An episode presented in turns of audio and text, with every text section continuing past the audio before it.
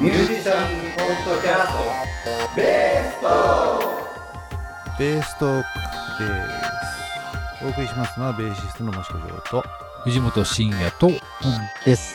いよろしくお願いしますろしくお願いいたします。よろしくお願いします。はいベーストーク50回記念ということですね今回は記念。特に何も用意してませんでした はいコツコツ50回やってきたわけですねいいね。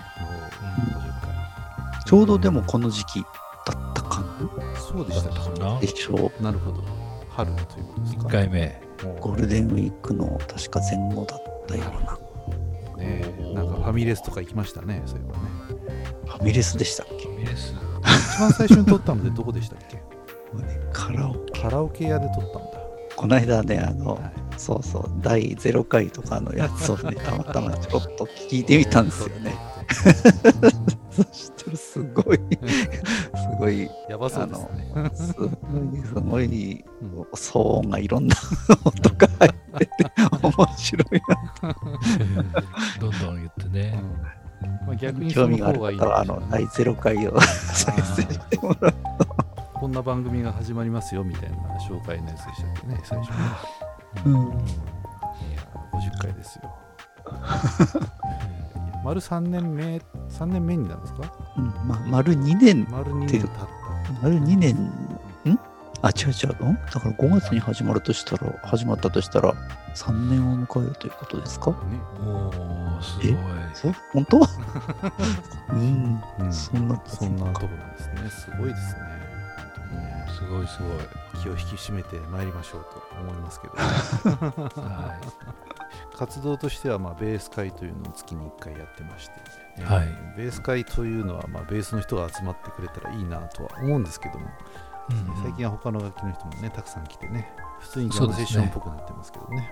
まあ、広くベースの方も募集してますのでぜひ情報交換の場になればなと思いますので、うん。はい、参加お待ちしております、はい、お待ちしてはい、ます。5月は第3か第4ぐらいにね多分やることになると思いますのでホームページをチェックしておいてくださいはい。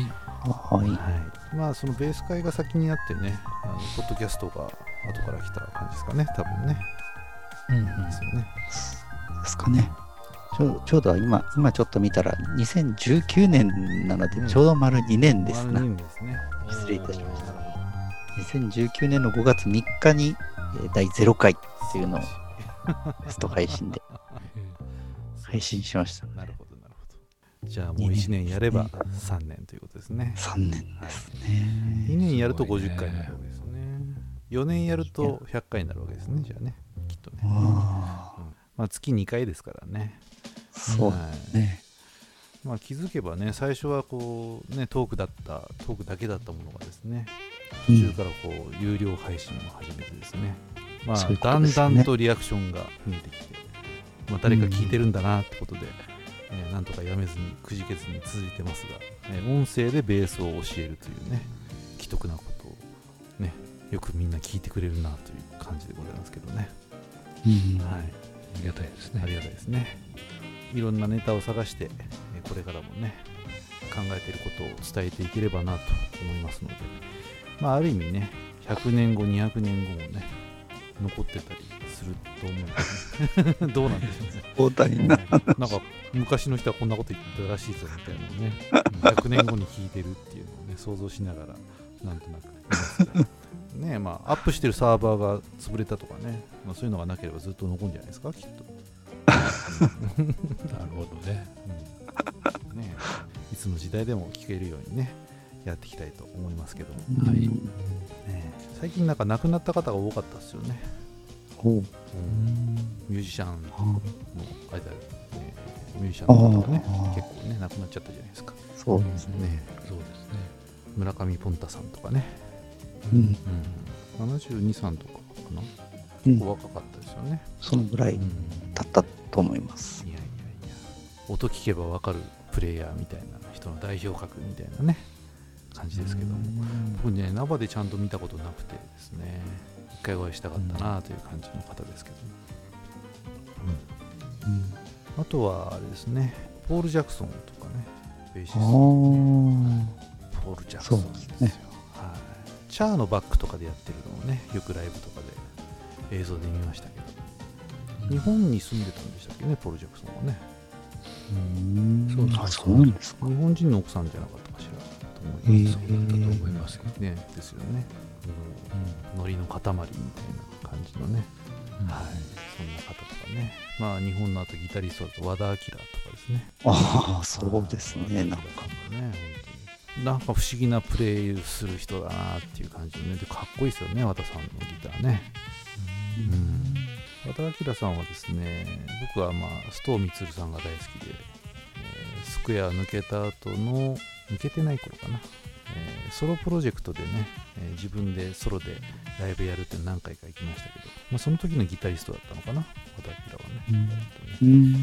ああすげえなっていう記憶がありますけどね。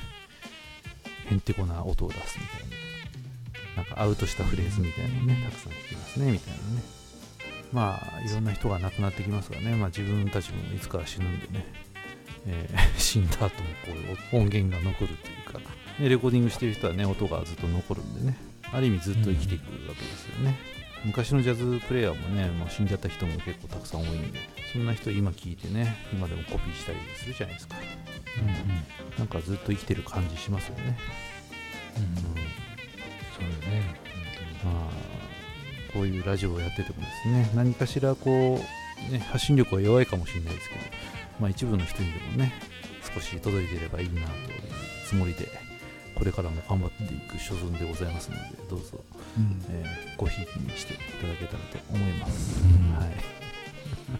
アドバンスっていうね、ベースとかアドバンスの方では、そのベースのね、弾き方、云々をやってますが、はい。えーなかなか教えるってことはね、大変ですよねって思うんですよね。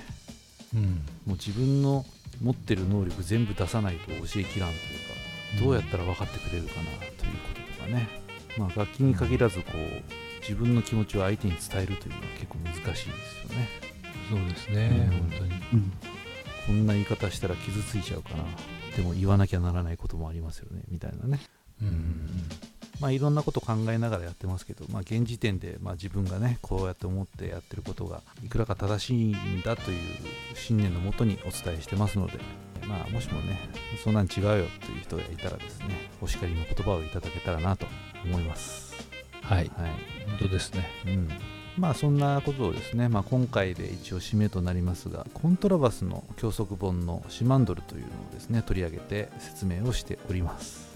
エレキベースを弾いている人はなんだそれはというね知らない人が多いのかなと思うんですけどね、まあ、そもそもエレキベースはコントラバスの簡易版簡易版っていうかもう違う楽器ですけどね楽器の形としてはコントラバスから生まれてきた楽器なのでその大元のことを学ぶのは何か意味があるのかなと思ってやってまいりましたがまあ、譜面を読めるようになりたいとかね、まあ、いろんな理由をつけて、まあ、説明してますけどね、まあ、前回、前々回もや言ってますが、どうして譜面読めるといいのかなみたいなね、とこをね、皆さん自分なりに読めた方がいいと思うとかね、まあ、読めて当たり前だって思うとかね、いろんな考え方あると思うんですけどね、興味があれば、そういう気持ちになった人はぜひ聞いてもらうといいかなと思います。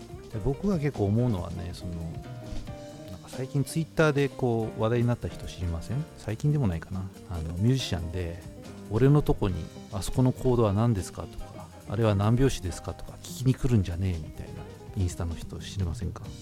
なんか外国の 外国のね。ちょっとわからないですね。あったんですよ。ジャズのプレイヤーでね、あ最近インスタグラムでねあの俺のところのアカウントにメールを送ってくるやつがいると。であの曲のあそこは何拍子ですかとか。そんなもん自分で数えろと。ハービー・ハンコックとかチクコリアに会った時にあそこのコード何ですかとか譜面くださいとかそんなの言えなかったよと、ね、自分でコピーして書けと。数えろとそれが勉強になって成長していくんだと。おめえらみたいな怠け者になんで俺が教えてやんなきゃいけないんだみたいなことすげえ切れてる動画があって。それは結構拡散してねみんなね。うんもともだみたいなこと言ってるんですけど。本当ねあの耳でコピーしてやるっていうのはすごく心理的な心理というかね当たり前のとこだなと思って、まあ、前も言ってますけどね譜面でやる音楽とね、こう感じ取って耳でこう伝えていく音楽とあってジャズとかブルースとかやっぱそういう系なんだよねきっとね。耳でコピーしたフレーズをみんなやってっていう音楽だからなんか譜面に書いてあるフレーズ弾いてとかね。そういうことじゃない気がするんですね。耳で一生懸命取って自分でこう弾けるようになれみたいなね。だからこそこう自分でこう譜面が書けないとそれをこうねアウトプットできないから譜面を読めるようにしたいなってのがよね僕の中では。なんか耳コピして譜面とかにしたことあります？何でもいいですか？ありますよ。う、ん。ありますよね結構ね。うん。ありますよというか そればっかりじゃないですか。それが仕事みたいな。そうそうそうそう。そうそうそう。もらう方よりあげる方っていうかね、ね耳コピってそうだ耳コピはたくさんするよねたくさんじゃないけどまあちょこちょこやってます、藤本先生もやっぱりあれですか？あの前ジョン先生に私聞きましたけど譜面と譜面と向き合うようになったきっかけっていうのはやっぱ先生になってからですか？ベースの。いつの前いつの頃に言ったかちょっと忘れちゃったんですけどうん。びっくりしたのは僕の友達がピアニストがいて、ピア譜面にみんなギターの人も歌の人も譜面をどんどんどんどん渡すわけですよ、ピアノの人に。そうするとそれ全部弾いちゃうわけですよ。とてもとても感情豊かにね、あのとても素晴らしい演奏をして、あこれはまずいと。こううんこういうこういうのをミュージシャンって言うんだなと思って。そうそうそう。あ、これはちゃんとやんなければいけない。っていうふうに思ったのが、うんと、ベースを仕事にしようって思ってから、それが初めてかな。あとは単純にもう仕事で譜面を読まなければいけないので、やっぱそういうとこに突き当たったっていうのが大きいそうそうそうそう、あの、あの、こうね、束、電話帳みたいので、ボンって渡されるわけですよ。あの台に置いてあるわけですよ。譜面台にね。で、それをとにかく弾き弾いていくっていうあの演歌とかね、そういうようなのお仕事の時とか。実務的にやっちゃうのがね その現場で読まなきゃいけないとかね譜面をね、うん、やっぱりね、あの家で練習、ね、したところでもしかしたらそれが間違ってるかもしれないじゃない。ね。家でこうやっぱり一人でやってるよりかはさなんかバンドの中でやるとかさ。そう、それの方がやっぱり。だからみんなみんなからでもなんか分かんないなりにでもなんか人とやんなきゃいけないとかそういう状況だと余計にああそうですよ身につきねやすいそれがやっぱり一番効果が。うん。うんありますかね、あったあったかな僕が。そうだからまあ読めてるつもりでも実は読めなかったりとかね、そう、うん。家ではできたけど現場ではできないって何がこれ差があるのかなとかっていうのが気づけるわけですよね、そうすると自分の欲しい情報は何でこれが分かんなかったっていうのが少しずつ分かればまた次現場でというかね実際人と合わせた時にあ少し分かるようになってきたとかね。うん多分緊張して読めないのもあるんですよねきっとね。人前で演奏しながらだったりすると。うん。うんで萎縮しちゃってあすごい上手い人と一緒にやるから自分はみたいな感じで。萎縮しちゃっても多分視界が狭くなったりするし、まあ、いろんな要因があると思うんですけど、ね、譜面見ながら手元も見なきゃいけないとどこ見ていいか分かんないとかね。本当現場でやるのが一番ためにはなりますよね、そうねあとはね一番初めはね小学校の時にねオーケストラをやってたんですよ。だからねその時に譜面はうん。読めるようになったっていうかけどねその大人になってからお読み替えるように勉強し直したぐらいですから読めなくなってるわけですよ。小学校の時にやってて、そうだねきっとね、うん、24歳22ぐらいの時に譜面見たらもう全く読めなくてだからね多分なんか子供の時は使ってる脳みそが違うんでしょうね。うん。ジョーさんが言ってたサックスのキーの話とか、うんうんうんで僕はねホルンを吹いてたんだけどそれもやっぱりね、えっと、ベとか F とかセとかあるのね感が。で譜面がね全部ベとか F とかセがごちゃごちゃで渡されたりするわけあ小学校のオーケストラだからでそれをね読み替えるっていうのをね、うん。子供の時はやってたのね。今はもう絶対ですきない。読み替えてた。それはすごいよね、うんけどねだから子供だからうん。そういうふうにやるじゃない。あとはとにかくれ練習あのオーケストラでほ譜面をやるんだけど譜面はもう覚えてるって感じ？うん。やることは、そうだね。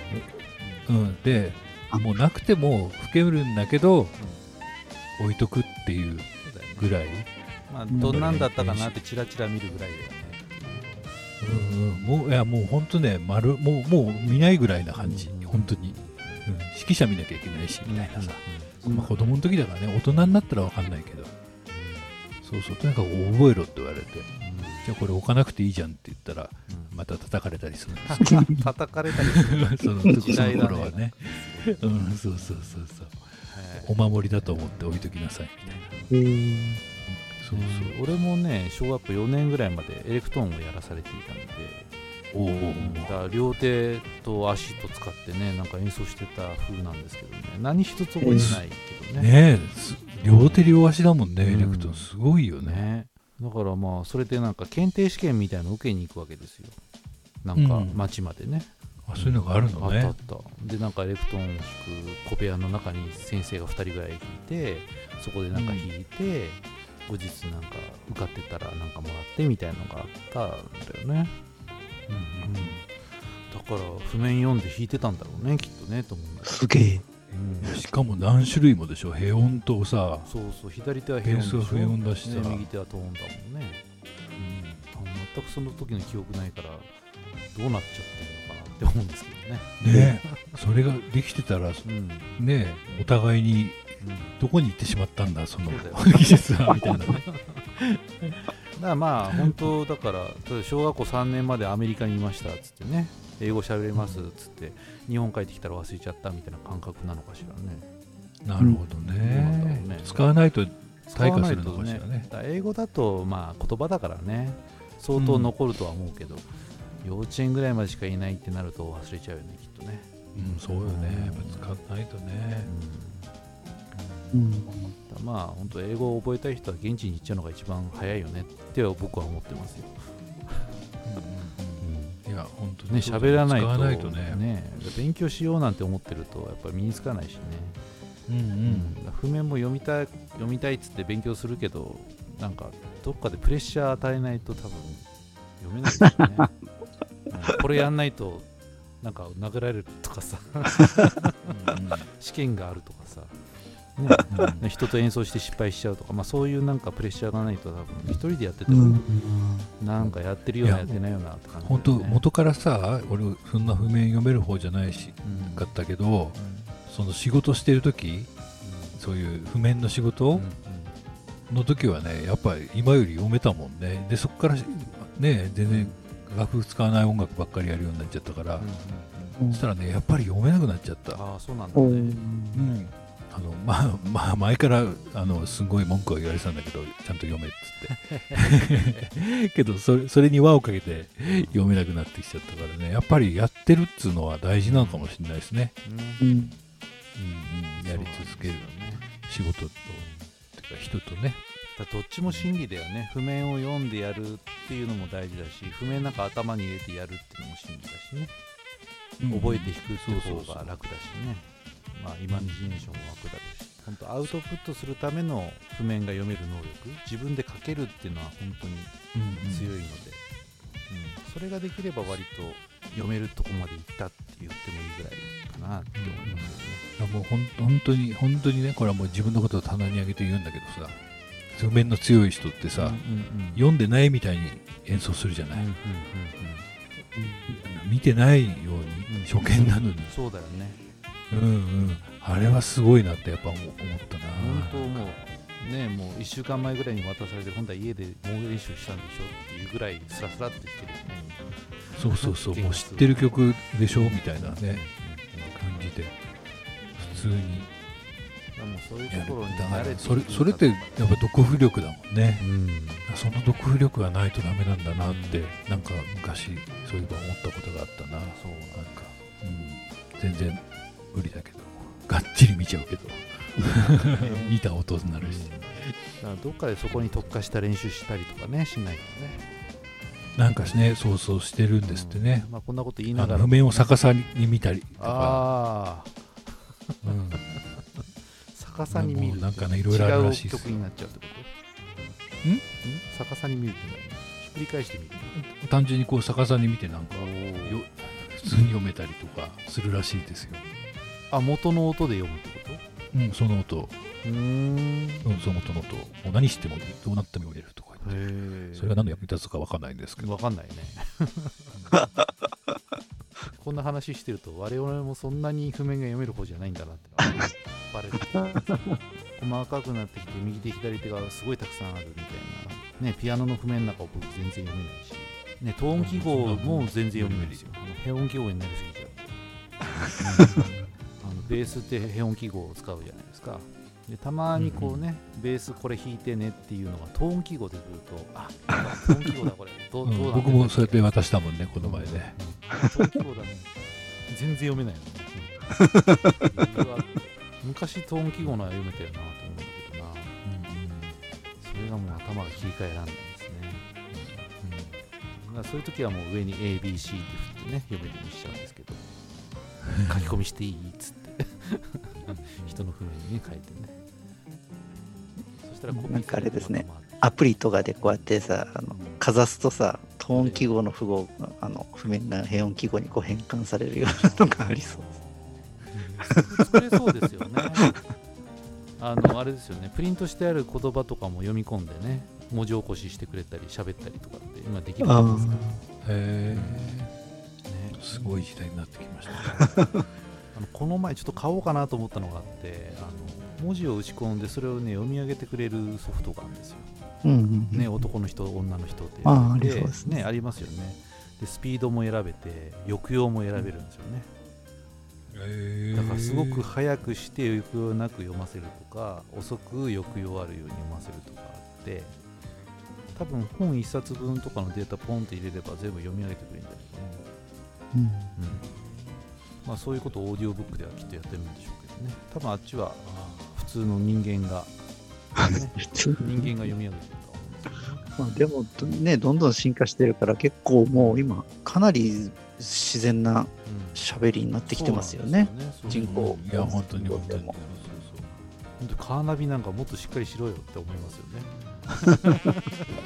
結構やばい日本語使いますよね、カーナビとかね。ねこうパッと見て、そうやって変換できるみたいなコンピューターがあればいいですけどね。うんでもそうすると多分人間はもっと読めなくなってきますよね。いいような悪いような気がしますが。うんまあね、裾野が広がるということで、よろしいんじゃないでしょうか。はい、そんなことで、まあ、譜面が読めるといいよみたいな話をつらつらとしておりました。まあ、次回はまた違う話になると思いますが。はい、そのベーストークアドバンスというものがありましてですね、そっちの方でベースの弾き方とかね、そういうことやっております。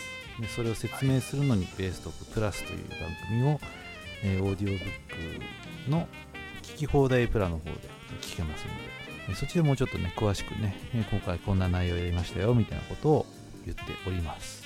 まあ、それ聞いて興味があるところはね、実際買って聞いてもらったりとかしてもらってですね、お便りいただけるとですね、疑問には答える準備ができておりますので、何でも質問をしてください。質問し放題となっております。自分が何が分かってて、何を質問したらいいかっていうのはね、結構難しいですよね。質問ってできなくないですか？そうそう、わかんないからうんね。学校の授業とか聞いてるとなんか質問ある人っつって質問した記憶がないんですよ 多分分かってないから質問できなかったんだなって思ってて、そうなんか分かってる人ほどあそこはどうなんですかっていうこと言いますよねきっとね。うんうんちょっと先生矛盾したこと言ってますよとかね、うん、だから質問できるってことは相当レベルが高いんだなと受け取ります。ので、はい、レベルの高い方からの質問を ぜひお待ちしております。質問がないぐらいわかりやすいってことなんじゃないですか。うん。そう思うようにしてますが、はい、なかなかね。よく取ろうと思えば何でもよく取れるからね、そうそう。うん。まあ盛り上げていかないと。うん、楽天的に生きておりますよということで、うん。うんはい。ね、記念すべき50回はこんなことでいいのだろうかと。でも50回やってきたんですねってことでね、ぼちぼちと。すごいね。ゆるゆるとやっていきたいなと思います。はい。じじゃあまあ次回は新しい iPhone の話でもして。そうね。料金システムについて料金システムについてしっかりそれでなんか再生が伸びたらおかしなことになる。ドコモのアハモについて喋ってるらしいです そんな感じでやっておりますので、はい、引き続きベーストークプラスの方も聞いてもらえればと思います。詳しくはホームページ等々を見ていただけたらと思います、はい。それではお送りしましたのはベーシストの益子城と藤本慎也とゴミでした。あはいありがとうございましたありがとうございまりがとうございました。